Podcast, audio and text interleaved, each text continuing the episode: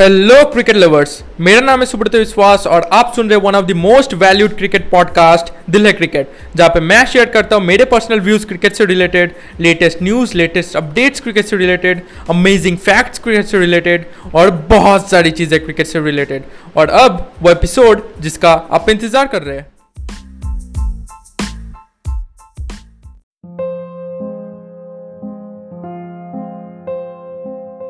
रविंद्र जडेजा किस तरह के प्लेयर है, ये मुझे बताने की ज़रूरत नहीं है। One of the best allrounders in the world of cricket अगर मैं जडेजा को कहूँ तो गलत नहीं होगा। लेकिन ये चीज़ बहुत ही कम लोगों को पता है कि वो क्रिकेट की दुनिया में आए कैसे। तो देखिए, उनके जो पिताजी थे, वो चाहते थे कि जडेजा एक आर्मी स्कूल ज्वाइन करे और बड़े होकर आर्मी में जाए। लेकिन जडेजा पर था क्रिकेट का भूत सवार। उनकी मम्मी ने उनके इस टैलेंट को पहचाना और जडेजा को कहा कि, बेटा, तू क्रिकेटर बन। जडेजा ने जी जान से तैयारी स्टार्ट कर दी। और उन्हें लगा कि वो मंजिल तक पहुँच जाएँगे। लेकिन 2005 में उनकी मदर की डेथ हो गई, जिसने जडेजा को बिल्कुल पूरी तरह से तोड़ दिया।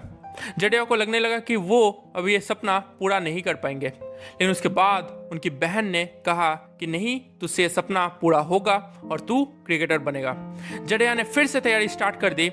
उसके बाद उनका अंडर 19 वर्ल्ड कप में सिलेक्शन हुआ। दो बार हुआ ओके ये भी एक फैक्ट है। और उसके बाद इंडियन क्रिकेट टीम में भी सिलेक्शन हुआ।